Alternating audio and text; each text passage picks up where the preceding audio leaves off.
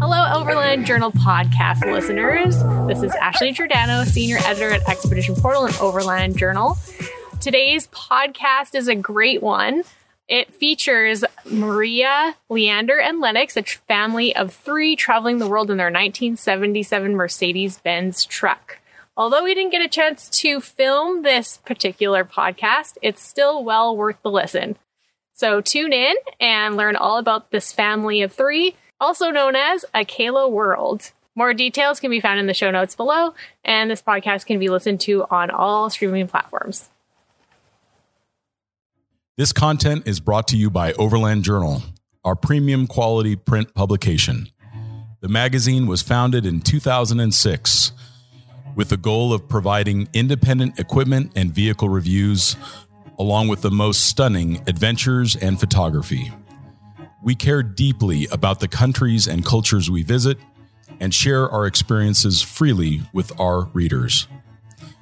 We also have zero advertorial policy and do not accept any advertiser compensation for our reviews. By subscribing to Overland Journal, you're helping to support our employee owned and veteran owned publication. Your support also provides resources and funding for content like you are watching or listening to right now. You can subscribe directly on our website at overlandjournal.com. Hello, this is Ashley from the Overland Journal podcast. I'm senior editor at Overland Journal and Expedition Portal. And today I have some very special guests. You may know them as Akela World from the internet, and they are a family of three from Austria, and they are traveling the world. You may have seen their 77 blue Mercedes truck uh, on Instagram or traveling the world. So very grateful to have them here today. But first, we're going to talk to Lennox. Hi, Lennox. How are you? I'm good. How old are you? Right now I'm 10, and in the January 23rd, I'm going to 11. Ooh. And how long have you been on the road for? Five years? Five years. So that's been half your life almost. Yeah, Do you remember what it was like before? not really. Not really. Cool. So, where are some of the places that you have traveled to? Turkey, Iran, Mongolia, Russia, Japan, Australia, Indonesia, uh, the USA, and Canada. Just a few. Well, Great. I know there's more than that, right? You're just pointing to a map that's up on the ceiling. And it's one of those, yeah, scratch off maps where you scratch off the, the countries that you've been to. So, what are some of the best memories that you have from one of your travels? a really funny memory was in my favorite country, Japan, and it was my sixth birthday, I think. And we were at a Japan family, and the guy was the father of the son ordered a cake for me for a birthday, and he was just eating the cake with chopsticks. Ah, It's a really good amazing. That takes some um, some skill patience. and patience. What kind of cake was it? Do you remember? No, don't remember. Not chocolate. what other things did you do in Japan while you were there? it was the first time I really like went good skiing like for a bit of time and I really was kind of good at it but then we stopped and now in Austria I finally learned it again. Did you start skiing in Japan or did you start skiing before that? I s- started skiing before that but in Japan it was like the really good skiing like with the good snow and like for a long time. Nice For a powder. longer time, yeah. I heard that you the snow was so deep that when you were skiing, you ended up jumping into a I big pile. I wasn't jumping in a pile. it was just like a straight line down. It was like very thick powder, and I was just like going like normal, but then I just went down in the snow. Because it was so deep. Yeah, and then I was just stuck, and I was crying for help, but I think my screams were so muffled that nobody could hear them. Oh no! But somebody got you out, obviously. Yeah, my dad went up again. Good. That's good to know. That must have been a lot of snow, Yeah. but also scary. what other experiences in Japan do you remember in particular? Did you meet some other kids there? No. No, No no kids. other kids. But Hmm. the same guy that bought me the birthday cake, we went out for dinner, and I and we all bought some udon. That's the Japanese soup with noodles, noodle soup, and he was just eating the soup with chopsticks, and I was just like amazed, looking at my own spoon, and I was like, "What? How can he eat it like that?" That's amazing. Did you learn how to use chopsticks in Japan? No. I can't really do it. Yeah, anymore. it takes some time and, like Yeah. you said, patience. Yeah. Did you meet kids in other countries that you spent some time with, or Yeah, and became the friends USA, USA was like the best kids on the world trip oh, because we went two families, both with two gir- girls, and they were like into climbing, canyoning, and, Nice. like, doing a canyon, that sort of stuff. And I was really good friends with them. Uh, that was the best time with the kids, I think. were they also living on the road, or were they living in the one, U.S.? one of the families, they were living in a camper, but they were not like traveling. I think they were just like staying in a very big camper in Skoolie. And the other family was like in a house, like in a house, not traveling. Gotcha. Just went out. So they were fun because they did lots of different types of activities that you liked. Yeah. Did you meet other kids in other countries that were also living on the road? In Greece, there was like two families, and we met them, and they both had kids. They were also really fun to play with, and we also went lots in the water. Oh, nice. You like the water, hey? Yeah. What do you like about it? it feels like you you can just like fly, but it's not in the sky. It's under the water, and I love the feeling when my head's under the water and I can do whatever I want. And you can see all sorts of things down Yeah. there. You were saying, was it yesterday, that you really like snorkeling? Is that right? Snorkeling and diving. Yeah. Have you seen sort of sea creatures while you're snorkeling, or coral, or fish? Oh, what did that look like? Like like kraken, eight tentacles. That's really cool. Awesome. Yeah, so stingrays and manta rays. Nice. What areas were you snorkeling in mostly? Indonesia was the best time in the water I've Hmm. ever had. Must have been nice and warm. Yeah, the most water creatures I've ever seen in my life was all in Indonesia. We've seen a whale shark, we've seen lots of rays, I've seen a kraken. Cool. So you feel really comfortable under the water, obviously. Tell me a little bit about your living quarters. You showed me your bed setup yesterday, and it's really cool. You have like a bunch of really beautiful photos and some stuffed animals, and you showed me some Lego that you brought out, and your clothes are organized back there too, or something, right? What is it about that space that you enjoy? It's more like I feel when I'm in there, I feel like it's a little cave, just the outside world, and I'm like in my little space. And when I want to be alone, I can just take the curtains and pull them out so nobody can see me anymore. Mm. It's just like a bit of private space when I want it. Yeah, I imagine because you're with your family all the time, Yeah. which can be great, I'm assuming. But you're in this, I mean, this is a small space compared to a house, but it's quite spacious in here. But it's nice to have a little break to yourself to do whatever you want. What do you do when you're in there by yourself? Are you playing with Lego, I'm reading? playing with my Legos, I'm reading, I'm playing video games. Well, what's your favorite video game? I'll go for Lego Star Wars. Yeah, you like Lego, Star huh? Wars videos Nice. just on the thing, you know, just like online. Nice. It's a lot of fun. And what was the Lego you brought out yesterday that looked really cool? It's from the Guardians of the Galaxy, and it's the ship.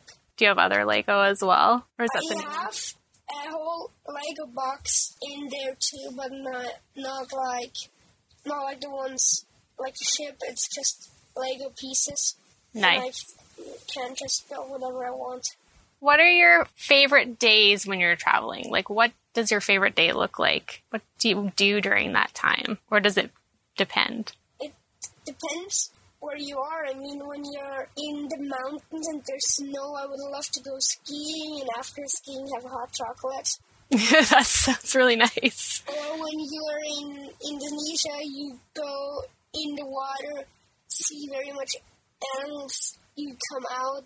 Are there any favorite foods that you have that you've tried or that your mom and dad make? Lasagna! Nice. My mom doesn't make it very often, maybe one time in a year, but it's my favorite dish. Yeah, yeah. It can be difficult with. No, no, no, no.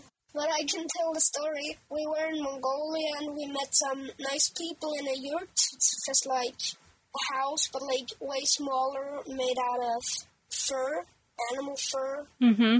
Or clothes or whatever they have to build it. They invited us for breakfast, and so in the morning, I stood up. I came out. I came into their yurt, and they said like, "Oh, hi, come in for, breakfast." And they served me old butter from a yak and stone hardy bread. And I was just like, wait a minute. I got outside. I went in the truck and told my mom, Mom, Mom, please don't make me eat this, please. No, it was so disgusting. Oh no! She didn't believe me that they wanted to serve me this, so she came inside and she was like, okay, you're fine. And so I didn't have to eat it. It seems like uh, growing up, no matter whether you're in a yurt in Mongolia or you're at your parents' place or your grandparents' place, there's always something when you're a kid that you're like, no, thank you.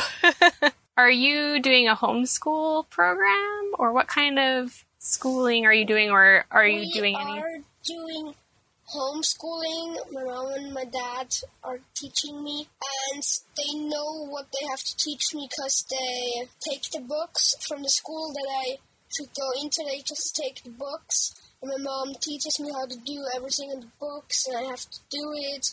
But we don't do it very often. I mean, the last time, the last time I was learning, it was like a month ago. So mm-hmm. there's no like program when it's not cool weather outside. We do teaching and learning, but when it's nice weather outside, we don't do it, and we just do something outside. What kinds of subjects when you're doing homeschooling are you learning about? My mom teaches me math, German, and my dad teaches me like geography, biology. What are your favorite subjects? My favorite, I don't know the subject of my favorite class in English, Geschichte. Oh yeah, history. History is my favorite. Yeah. Yeah. Have you been able to learn about the places that you've been traveling through as a way to learn history of that area, or are you learning it, it like through a kind of textbook or like work? When we're sheets. like, just for an example, here in Canada, my dad learns me about the the Indians that were here. Mm-hmm. But when we're in Greece, he learns me about the gods, the Olympic gods that used to live here. That's probably a really fun way of making history interesting because you're in that place, Yeah. learning about it, and you can see it Yeah. in the sculptures or the Yeah, the buildings or like here you guys will see totem poles further towards Vancouver. There are also other sorts of indigenous sites that you'll probably see along the way, which is really a cool way of learning about the history. So that's cool. So they give you do they give you textbooks from the school or is it more like a worksheet online? It's like a textbook from school I should go into, and we do that a little bit. We do a little bit on an online app where you can also Hmm. do it, but mostly my dad reads it on the internet and then he shows it to me in like history books, not from school. He just bought them.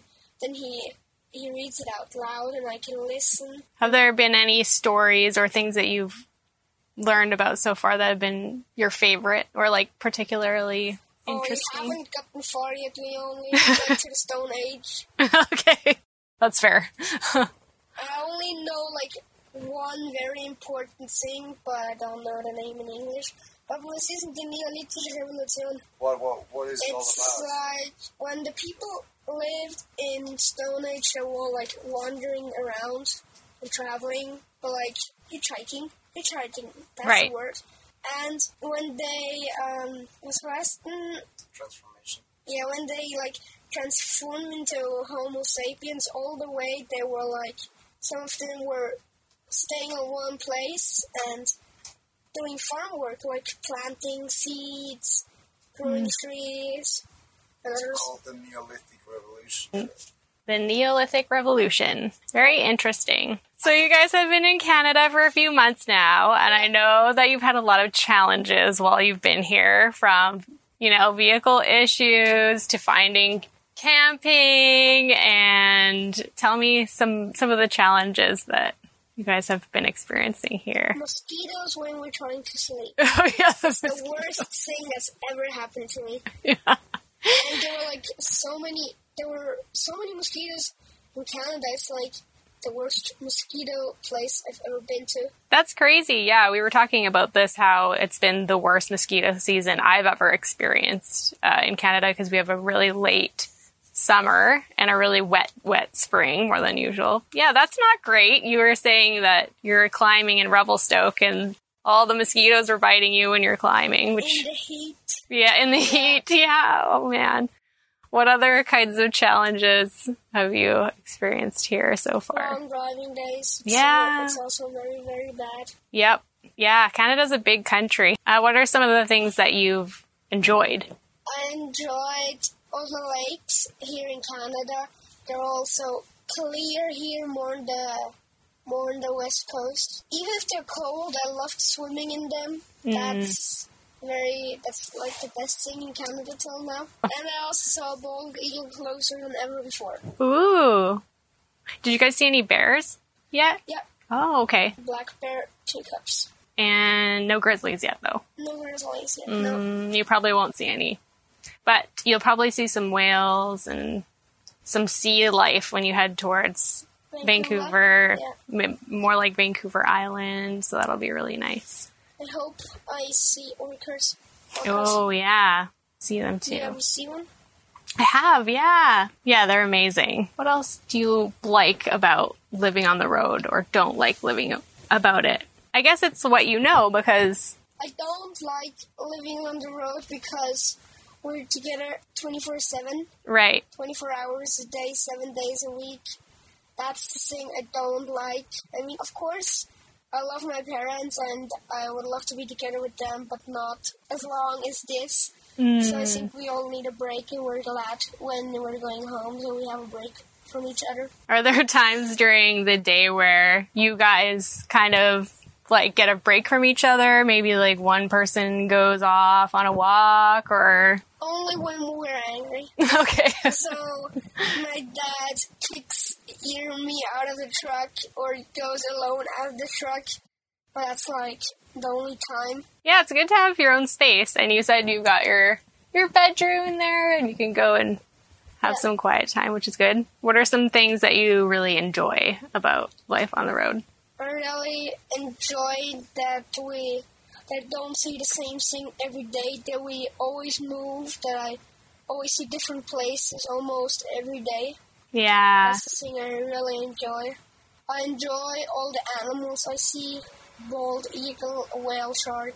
Yeah. do you get a chance to go and visit any family back home once in a while? Yeah. but only when my dad has to go to work on the Oktoberfest, and then I can visit my friends and my grandma. Oh, nice. One time, my grandma visited us, visited us in Indonesia on Bali, but that's the only time she's ever visited us. That must have been a nice visit. Did she have a good time? Four star hotel. Ooh, yeah. Good I stuff. visited her there, and I could stay there for two days. Is there anything that you would want to share about your experiences on the road or anything you want to add that I haven't covered? If there are any other kids out there that are listening that are on the road or any other people that are thinking about living on the road, do you have any any Advice. any advice? Yeah, or any thoughts? If you ever go to Canada, always take a mosquito spray with you. That's good advice. It's pretty much everything I would want to say. Well, thank you so much for the Welcome. great interview. It was a pleasure. It was a pleasure for me too. And I loved hearing about how much you love being in the water and all of the animals that you've seen and all the things you're learning about and everything like that. So thank you so much for taking the time. Okay. Thank you. So I'm here with Maria from Akela World. Thank you so much for joining me on the Overland Journal podcast. Thank you as well for following us and coming down here. So Oh. thank you as well. Anytime, it's my pleasure. Well, my name is Maria. I'm 49 years old. I'm definitely the oldest one in here, including the truck. I was born and raised in Salzburg in Austria, and I was working my whole life in travel agencies. So I traveled my whole life. And 17 years ago, we met. We kept on uh, traveling, and eight, nine years ago, we decided doing bigger trips, you know, when you when you working you just have four or five weeks of holidays so it was always not enough so we decided on finding a vehicle and doing bigger trips and so we decided to buy this one and we already circled the world the last five years now Incredible. with us and Lennox. When you started working in the travel industry, were you always attracted to travel as a kid, or why did you end up going into it as a job? My parents also traveled a lot with us mm-hmm. kids, just in Europe, you know, always with car, but they traveled with us. And I love being surrounded by people. I love seeing new cultures, new landscape. I love languages, the food. So all these things together, I always love traveling. What kind of trips were you doing when you were doing that job? Well, completely different ones like this, yeah. So you get invited by tour operators, you know, if you do good jobs, you get invited and they show you for sure the best they have, you know. So I was used to staying five star hotels and totally different. It's cool as well, you know, cause you know another side of the travel industry. But this all was, I think, 20 years ago. So even this world has changed a lot. I was happy leaving all this behind me because it changed a lot and I didn't feel comfy anymore. I mm-hmm. loved it for a long time. Now we are traveling like this. What were the different sides that you saw? Like in your job, you saw obviously the like high end hotel side, and everything was planned for you, and they Right. you saw what they wanted you to see in a way, and now you're seeing it all based on your experiences and being traveling as a family rather than as an industry person. Right. Well, I see what all this, how do you say? I see what all the travel industry is doing with the, with the whole world, you know? I saw behind the scenes now. I got it, mm. which I didn't do when I was young and just traveling, you know? Right. just enjoying the beautiful and nice things. But now I think all of us, we really realize what it also means traveling for all of us, you know, what it means for the world, for the planet, the change, you know. what were some of the biggest or most impactful changes that you noticed that when you realized you were like, I don't want to, I don't think I want to do this anymore? Well, it started with, I think, when the internet came, you know, it started only becoming a price matching. No one was any more interested in information and about cultures or stuff like that. You know, they just wanted to have the cheapest flight, the cheapest, cheapest and best hotels. And then I realized, well, that's not me anymore. I want to tell people more about places I know, not only look, that's the best five star. Here you can get the cheapest pizza, you know. That's really interesting. Now we use Google Maps for that. yeah, exactly. what were some of the trips that you did when you were growing up that were really memorable? we traveled. I have two brothers. So we traveled in a car to Italy, to the beaches. We traveled with buses, 50 person in, in it, to Spain and Greece, Croatia. Well, all this, we always went to the sea Right. with my parents here for a week, relatives, you know, cousins. And so sometimes 20 people, all of us. it must be really interesting to go back to those places now. Like you guys went to Croatia when you first started traveling and you were there as a kid. Hmm. Was that interesting to see, or did you kind of not remember, or how was that? Well, I'm not sure if I can remember. It's more imagination how it was 20 years before, you know, because I now I'm I already told you 49, so I saw some places in different stages, you know, but everything is changing. Yeah, For everything sure. is becoming more maturist and It, it, I think it's important as a traveler or as a tourist to think about those things and think about where your money's going. And I think a lot of people, you know, they, especially in North America, we, we may only get two weeks of vacation Mm. time. And we're like, how can we make this the cheapest, fastest vacation? I know, possible? I know, But yeah. yeah, maybe that's and it's the way to okay, you know, if you only have got this time in a year, it's okay. But I think you really should think about it a bit more than just going there, doing all the highlights, spending your money, done next year, coming back, maybe, you know, you should think a bit more about it. Yeah. What's going on? What about the people? And, but it's a totally different kind of experience, you know, being on a foreign, in a foreign country for two weeks. Or if you have time and really can travel and experience it. So, Yes. Yeah, being a conscious traveler. it goes deeper when you have the time. Yes, So yeah. absolutely. What are some experiences that you've had that you felt like you went deeper? You went to that level because you had the time in that place.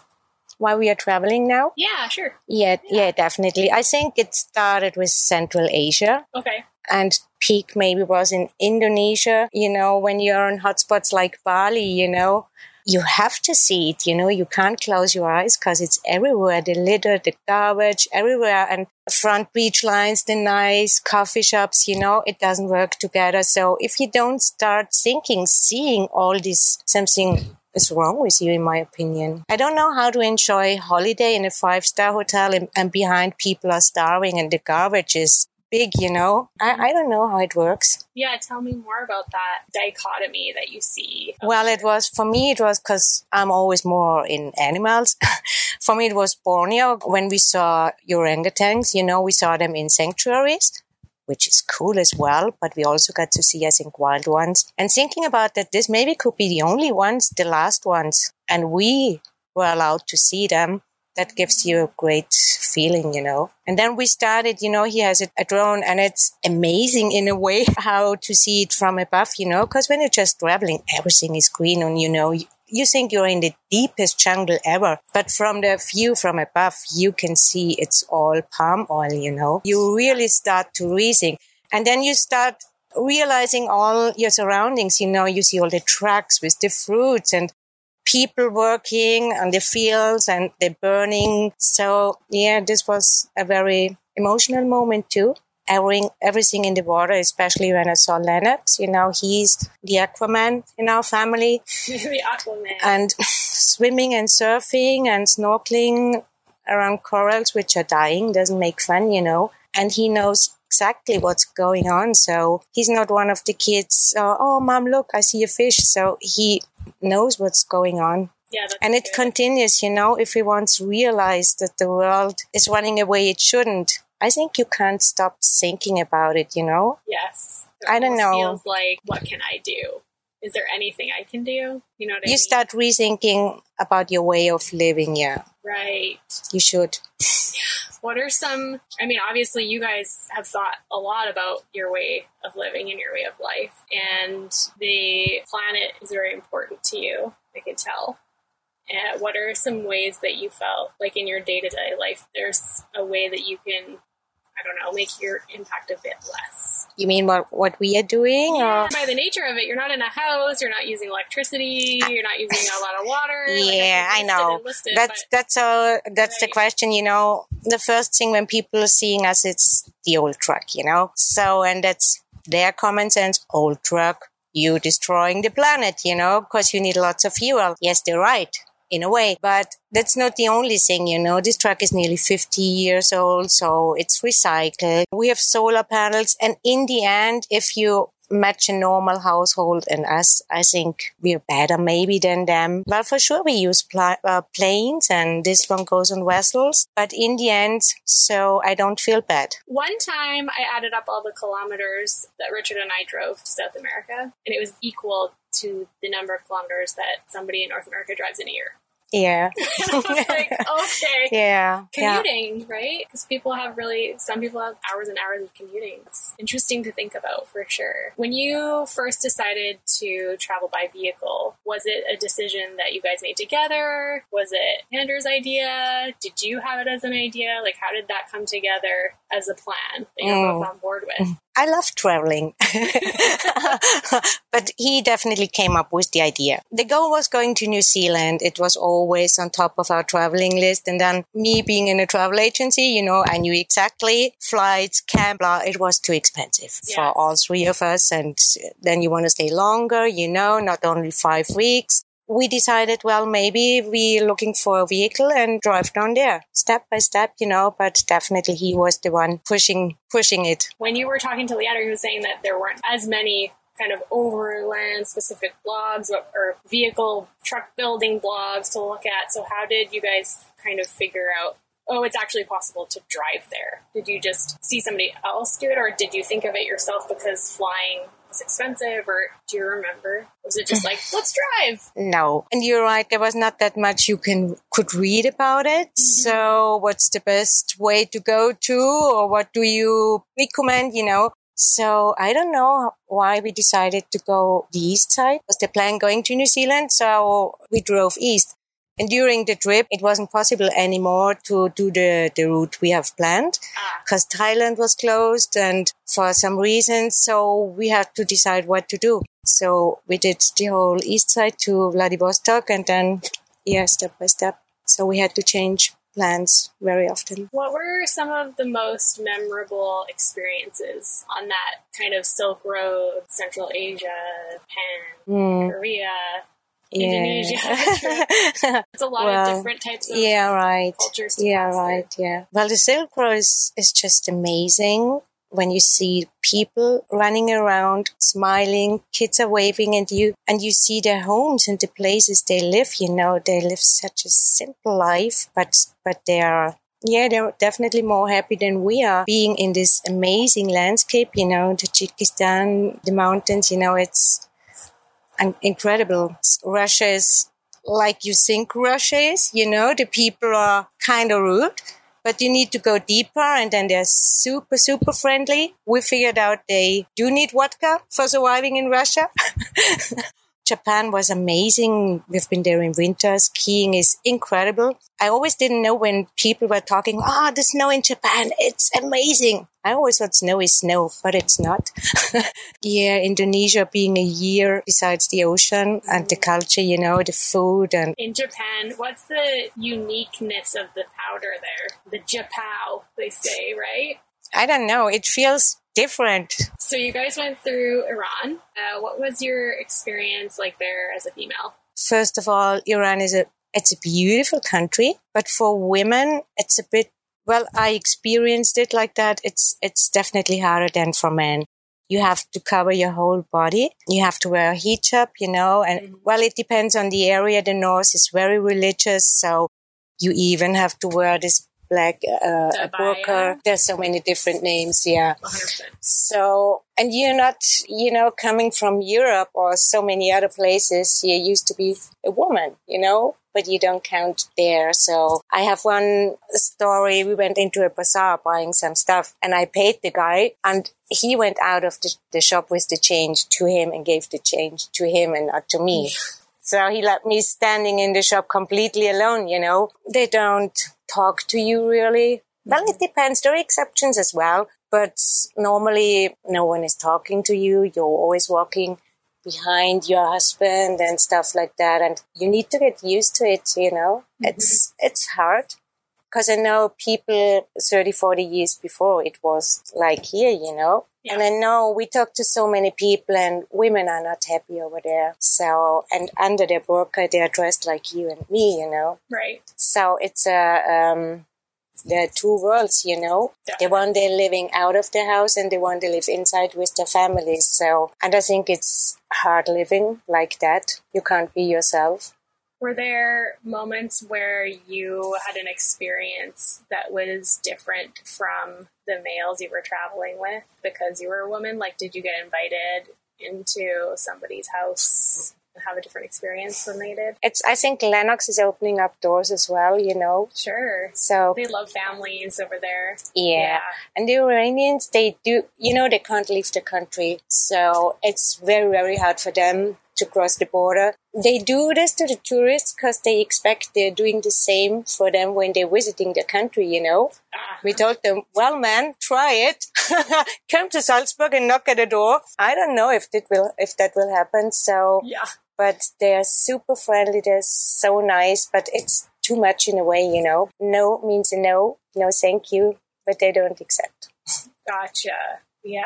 That makes it hard sometimes. Did you go for dinner at somebody's house? Ah, yeah, yeah. Okay, Yeah, okay. yeah. When we arrived in Iran, there was Nowruz Festival. It's kind of New Year. Is it New Year, the Iranian New Year? So the Iranians, they like to go out and having barbecue. And so all the parks, they're full with locals. So and we parked in front of one of, of these parks and we got invited from all the families, you know. Mm. Sometimes they really started fighting. Oh, no. So yeah, and they all wanted us to sleep in their house and because they have air condition, you know, and we don't. So it's really nice. It gets pretty hot in Iran, obviously, but I was hearing a little story about when you guys were in the desert and it was 50 degrees Celsius and Right, you get yeah. stuck.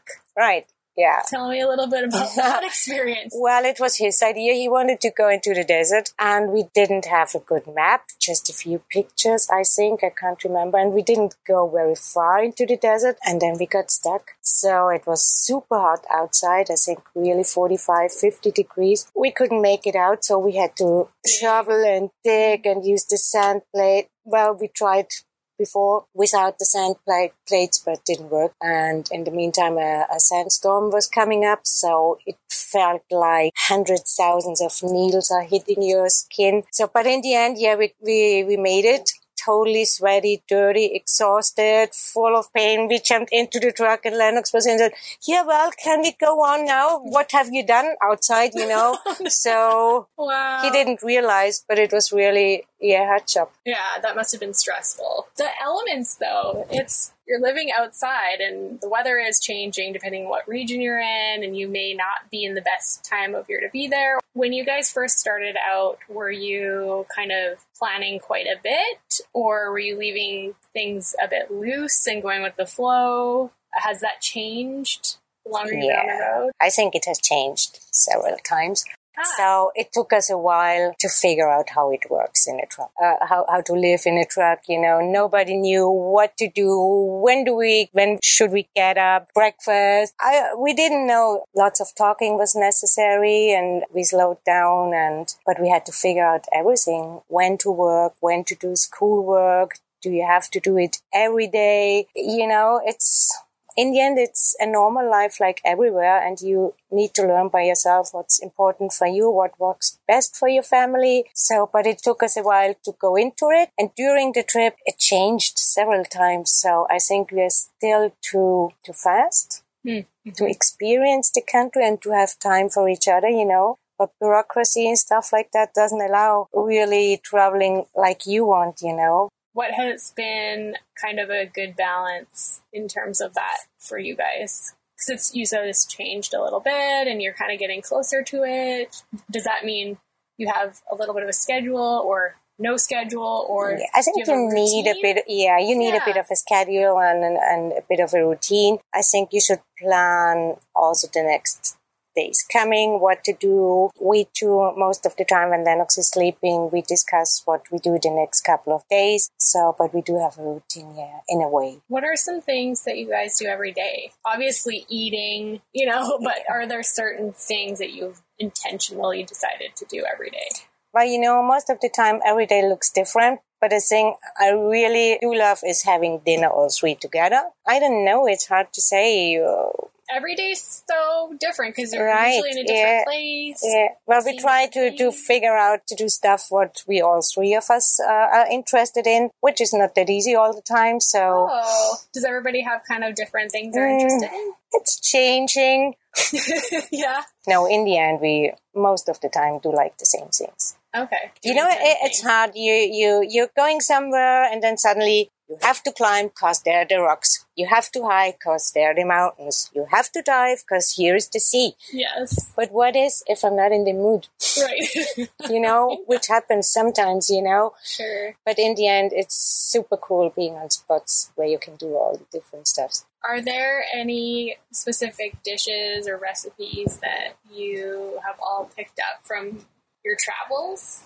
Well, there are definitely some I brought from at home, and we still love them. Ooh, what's that? So I don't know if he talked about the Austrian Kaiserschmarrn. No. No, it's a sweet thing. It's a dessert, and it's most of the time it's served in ski. Chalet. Right after skiing, you know, it's really nice. What is it like? It's um kind of a, um pancake, but you slice it and put apple and ra- apples and raisins in it, and then roast it a bit. So, but it's pretty similar to to pancakes. Do you make that then? Yeah, and this one went well all the time when people helped us, you know. What could we offer them except being thankful, you know? Right. So we started making a Kaiserschmarrn for them to show them, well, that's an Austrian dish. We really hope you enjoy it and thanks for everything, you know? Aw. So this one went around the world with us. So I made it so often, sometimes just for them. It's sounding familiar. I feel like it was in an issue of Overland Journal Yeah, as an right. OV chef Right. recipe. I'm Right. like, "Hmm, I've seen this uh, apples, and I remember this what you wrote about. it, Yeah, right. So That's really lovely. Lennox talked about Japanese family. They added with chopsticks as well. Nice. That's funny to see. I love it. Oh, are there foods that you Uh, yeah, there's some some ingredients I can't Okay. find, Like- and semolina, semolina. Yeah. hmm It's I don't know. Yeah. Well, I think you need to go in in really special shops to find. But well, I'm not happy with your sau- with sausage and cheese. It doesn't take like at home. It's I- the same in Australia. I don't blame Canada or, or the US. So it's uh the same thing in Australia. Yes. So You're not the first person who's told me that. Nah? too. Yeah, yeah. yes. Yeah. There have been other uh, European overlanders who are like, so what's up with your cheese and why is it so expensive? yeah, right. Was it pumpkin soup recipe? At some point too, that looked Mm. Yeah, really good and with some Indonesian Noodles? spices. Yeah, it was with uh, coconut milk and then the Wurstnudeln. That's the dish I brought from Austria as well. Oh, After a long driving day, it fills your stomach and you're fine. So Oh, I love it. I feel like we could do uh, an Overland Journal food podcast, and I could just do that. there's so many things because you asked about dishes from other countries. Yeah. I always love going in foreign kitchens and, and watching what the women are doing or even I'm allowed to help. And it's more about, you know, in Indonesia, I was in a kitchen. I even couldn't realize it's a kitchen, you know, and she, they show you things you can't make, you know, you can't find the ingredients or the fruits or the veggies they use. It's just amazing watching and trying after it. They must have had a lot of fresh everything and Yeah. beautiful spices. There. Yeah, starting with Indonesia, yeah, Yeah. in in Central Asia, it's hard to mm. get it's hard to find fresh stuff. Right. They don't have super, supermarkets like we are used to, so it's hard. So were you mostly going to small markets there or stocking up on canned and potatoes? No, we always try to cook uh, fresh. yeah. And well, it depends totally on the country, you know. I don't want to spend days for for looking for good food, you know. Could spend hours on that. Most of the time, we we go to normal supermarkets. And in Central Asia, how In Central Asia, there are no supermarkets, they're just wooden shacks ah where you are lucky to buy half of a cucumber or maybe a bottle of milk. So there are not hundred thousand of different milk things, you know, just one milk, one tomato, maybe three potatoes. That's the how did you make that work food wise? What did you make or how did you Well, the kitchen needs to be more simple, you know. Yes, for sure. It's Use just if you used that you can buy your stuff every day freshly, you can cook like this. But if you only have potatoes and carrots and maybe noodles and rice, That's what you're having. so that's what you have, yeah. You can get creative, I guess. In a way. Must have been interesting to come back after that trip in, or a specific area that, like the Central Asia section, and go into a supermarket, like a big supermarket, Mm. Yeah. and see like 47 different types of toothpaste. you know? Right. It's Yeah. shocking sometimes, yeah. How did that feel for you when Yeah, well, I don't know what to buy, you know. There is, I just want to have milk, and you standing in front of it for hours. It's skim milk, 1%, 2%, 3%. I don't get it. I don't understand why people, why we need all of this, you know. Mm-hmm. Mm-hmm. Why isn't just milk enough? I don't know. I don't get it. I had that same experience coming back. I was in the US and we had finished our Pan American trip and I went into one of the grocery stores and I was like, oh my goodness. You Yeah. get like indecision or Yeah. decision fatigue. Yeah. I don't know if that's a thing, but it was But sometimes overwhelming. It happens sometimes. You're so overwhelmed that you just leave your trolley and get out. So interesting. And never go shopping when you're hungry. That's just a good life advice. Tell me a little bit about your role in the education program with Lennox. Because he was talking about how you teach him some things. And hmm Well, I started with him four years ago. I'm doing the basics. So uh, I always buy the books concerning the grade he is. So he did great the last couple of years because of Corona. We had to ship back two years ago and he attended a public school there for eight months and he had no problems, you know. He really is doing great and and well he already explained it. We are not do, we are not doing it on a daily base. It depends. As he already mentioned we haven't done it for a long time right now but we made a commitment when we're back at home in austria for a month from monday to friday. Like all the other kids being at school we do schoolwork as well. And it's one by one you know it's way faster so and i can see way faster where he has problems and we can work on that yeah so the basics is is my part gotcha. so math and german and we started with biology but we are doing it out of the books and they are doing well history geography i think you already explained Yes. yeah What are some of the challenges and some of the rewards of a homeschool program? Mm. Well, it had to be being the mom and the teacher at the same time, you know, because I, I saw him when he uh, was at school, you know. My teacher said, my teacher said, I think he's never going out. My mom said, you know, that's sometimes a problem, but you can enjoy everything so much more. You know, there's no pressure about time, about homework, because you're deciding when and what. So, and that's priceless, I think. Good balance. We can travel whenever we want. We don't need daycares. It's really cool. That's great. But like you said, it's it's also the other side. Being together 24 hours, seven days a week, it's challenging, yeah. How do you take breaks? Like, do you take breaks? Do you not take breaks? yeah, I think, How do you do that? yeah, I think I'm the one who needs time. I need time for myself. hmm I think they don't need it that much like I do.